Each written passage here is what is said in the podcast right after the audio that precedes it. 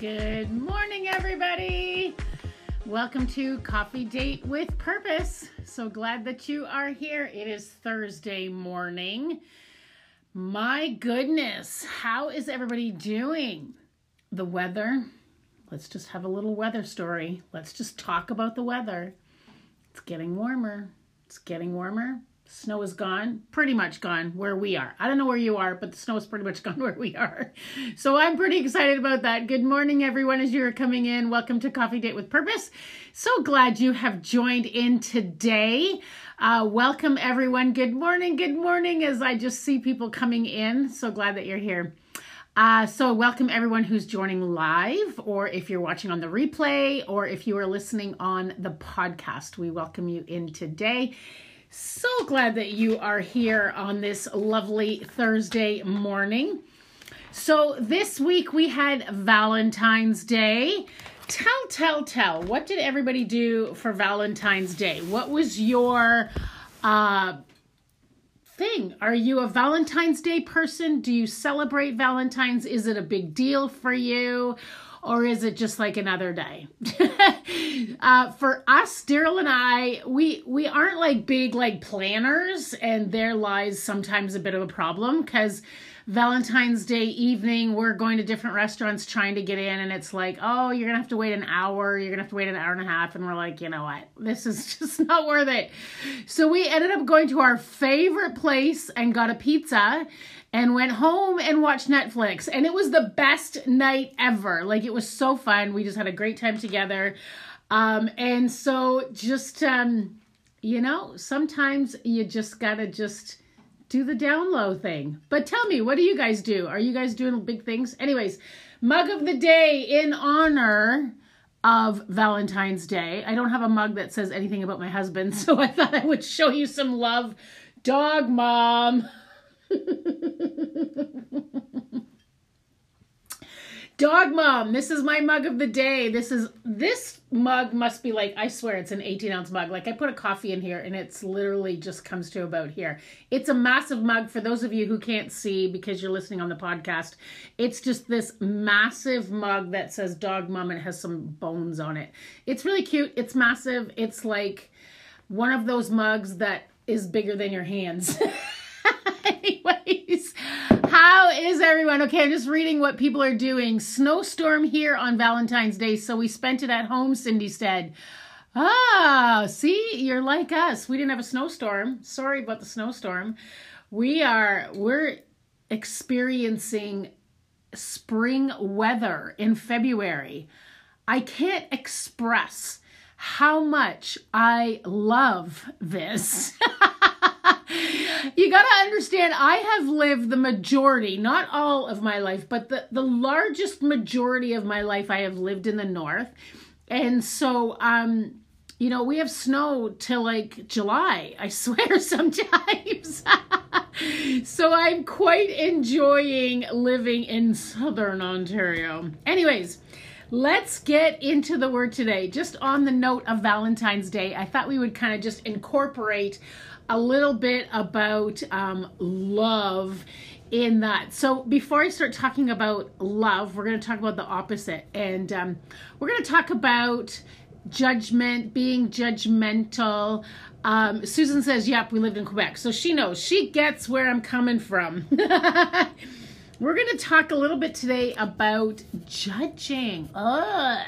Isn't that a horrible thing when we when we use that word judging, it, it gives us kind of like a like creepy crawly up our back. Like it just sounds so horrible. And and and we would never want to admit that we ever have judged anybody or anything in ev- any way, shape, or form, do we? We don't want to admit that.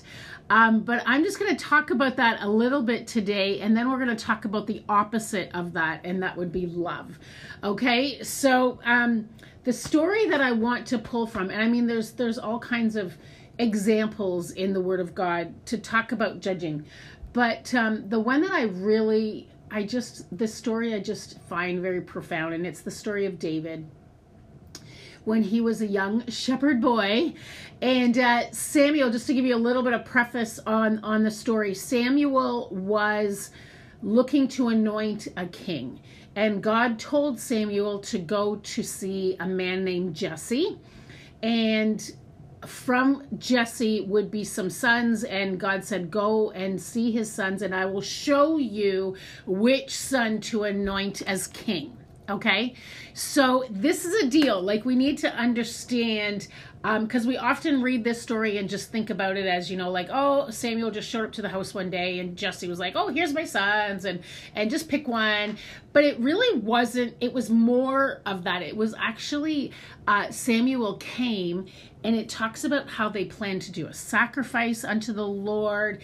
This was like a deal. This was like a huge party celebration that was about to take place because Samuel was coming and he was going to be anointing Je- one of Jesse's sons as king.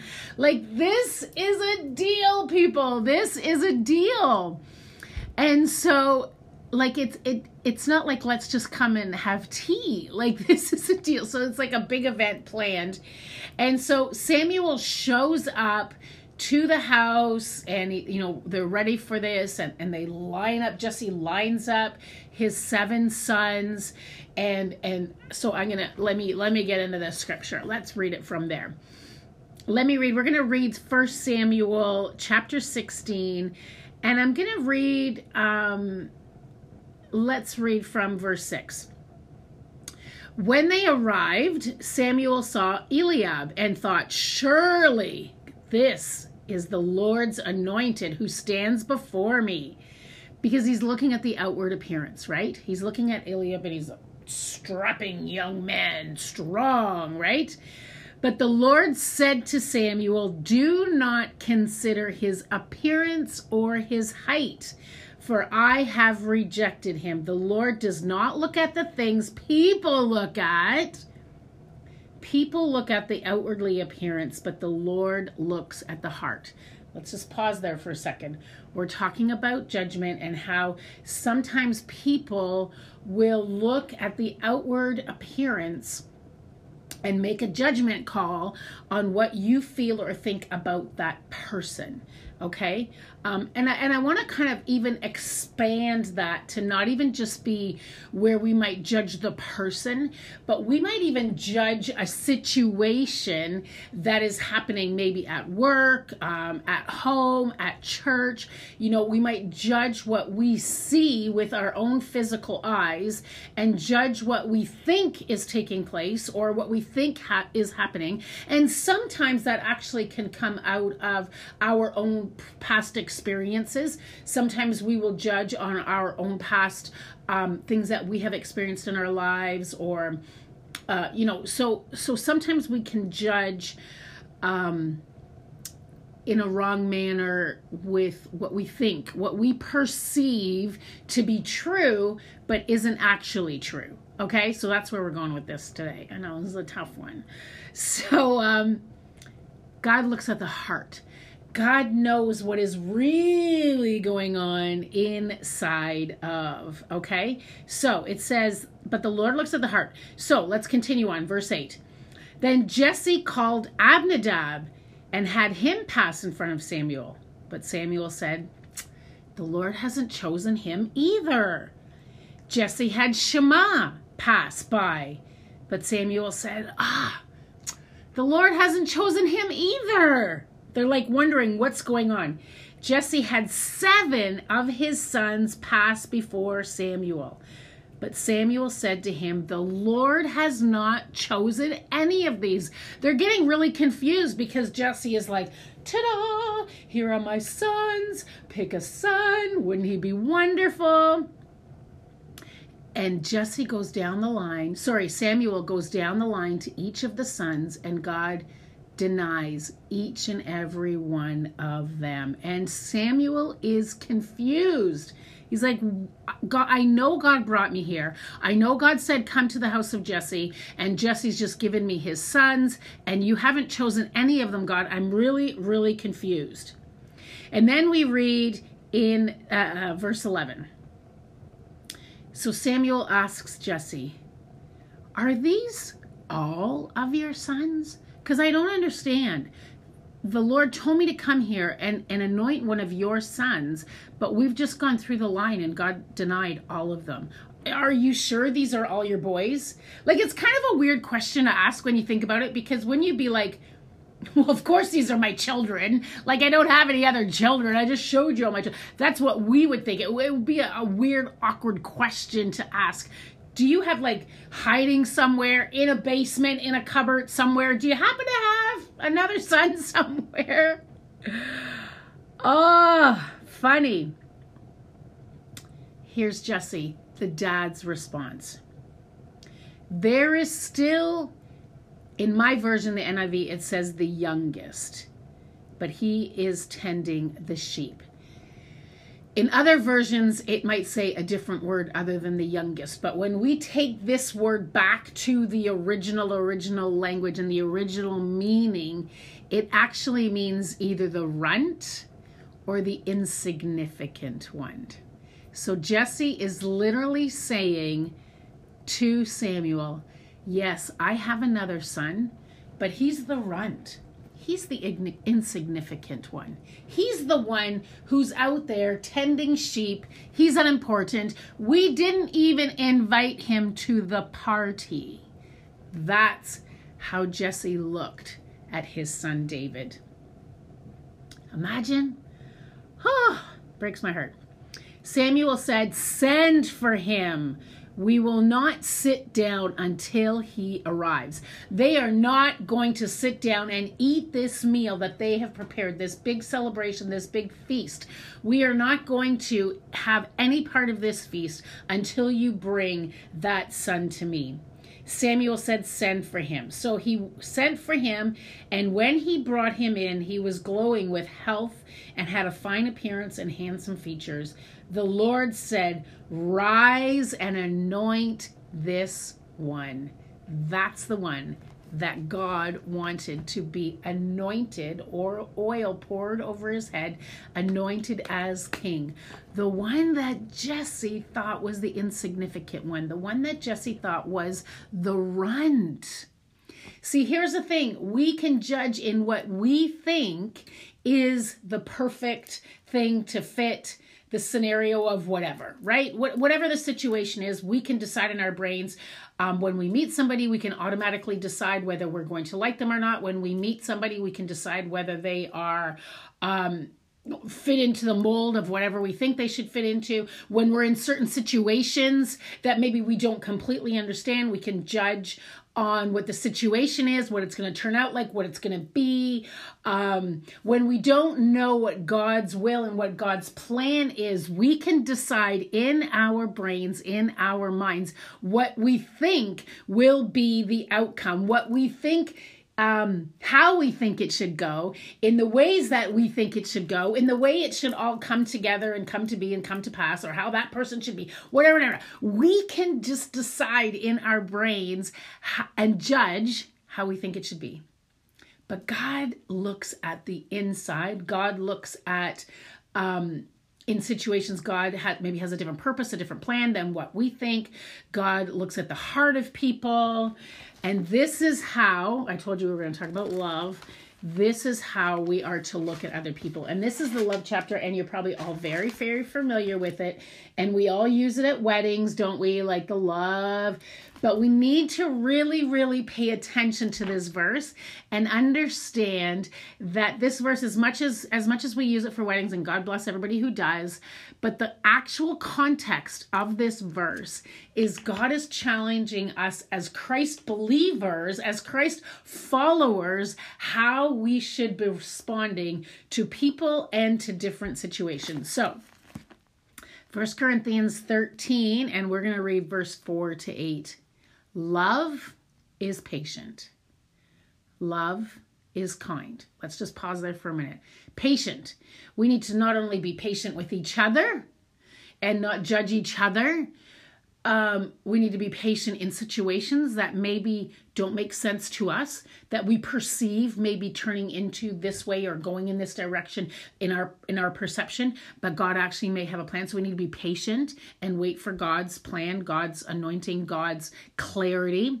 Love is kind. Let's be kind to people, not judge people on the manner that we think they are. Let's not judge situations. Let's be kind.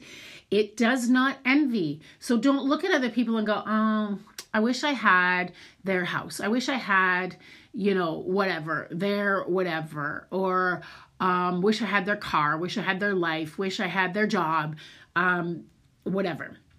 It does not boast. So let's not be prideful. Pride is like the biggest uh, destroyer of a Christian life, when we allow pride to come in, when we start to feel like we are better, we know better, we understand better, we're better than that person, we understand and we know this situation and it should go this way because we know better. Okay. So don't be boastful. Don't be, it's not proud. It's not proud. That's the next words. It's not proud. Uh, boasting don't like i'm so good i'm so uh, it, no don't do that it doesn't does not boast it does not dishonor others when we are judging others, when we are judging people, when we are judging situations, we are dishonoring them. It's not self seeking. We're not in this for something for self gain. Everything we do, everything we say, every thought, every idea, every every way we look at people should always be in a godly fashion so that we give glory to the Lord. Okay, so not self seeking, it's not easily angered. Oh, that's a hard one, right? Um, let's not just fly off the handle and get angry at silly little situations. Let's find out what why are we feeling this way? Why why is it raising up these emotions inside of us? And and figure that out before we kind of like choose somebody up okay? So it's not easily angered. It doesn't keep record of wrongs. How dare we go oh yeah well remember when you did this?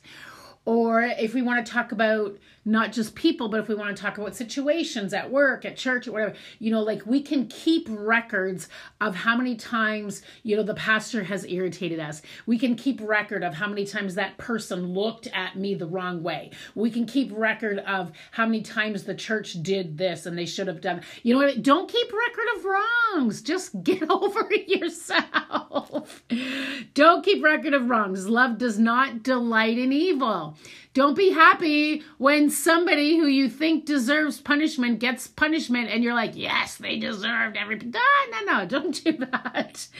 Does this is the word. This is not Wendy talking. This is the word of God. So you know that's take it up with Jesus.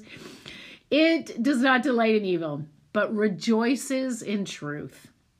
It always protects, always trusts always hopes, always perseveres, love never fails. So always trusts, always brings hope, always always perseveres, always protects. So when you know what, maybe when you're in a situation and somebody is talking kind of yucky about somebody else, maybe be that person who's who tries to bring good into the situation to try to bring positive into the situation into the conversation about that person or into the conversation about that situation. Why not be the person who says you know what maybe we need to pray about this. Maybe we need to seek the Lord. Maybe we need to ask questions and figure out why. Maybe, and try to look for the positive and protect rather than pouncing. Let's protect. Let's bring hope. Let's bring kindness. Um, I know that's tough, eh? It's, it's, um, yeah not easy. And we're none of us are perfect. Please don't don't feel this is a, a, hard judgment you know like none of us are perfect and certainly won't be until we get to heaven. Um but can we make a conscious effort to do the best that we can to not judge people not judge situations but look to the lord first and act in a manner that Jesus would. Okay. Kind of brings us back to what would Jesus do? And I know that was kind of like a tagline that we all used for a long time. And we kind of like it just kind of lost its power after a while because it was all kind of like just became kind of like just a tag. Um, but let's really think about that what would Christ do in every situation when we're considering people, when we're considering situations? How would Christ respond and how should we respond? Anyways, everyone, I pray that this encourages you and challenges you. Come on out Sunday morning to Cedarview Church. We would love to have you, 10:30 a.m. Monday is family day. I hope you are enjoying time with your family and having a great time together and just uh, having a great day off, sleeping in, doing whatever it is that you do. Thank you for watching. Can I encourage you when this is over, click that share button. Let's get this message out to as many people as we possibly can. Let's pray right now. God, thank you for today. Thank you for your word. Thank you for checking us in our spirit, on our attitudes and our thoughts and the ways that we look at life. Help us to be the best example, again, God, I pray, of you. Let us not judge, but let us love hard, hard, I pray. God, be with us. Thank you that you are patient with us, that you love us unconditionally, and you don't um, negate us. You don't. You are always there to kind of pick us up and dust us off, and we thank you for that, God. Be with my friends. Thank you, Lord, for this time. In Jesus' name, amen. Thanks everyone for joining. I'm so glad that you joined in this morning. Click that share button and write in the comments. I will love unconditionally. See you soon. Bye, everyone.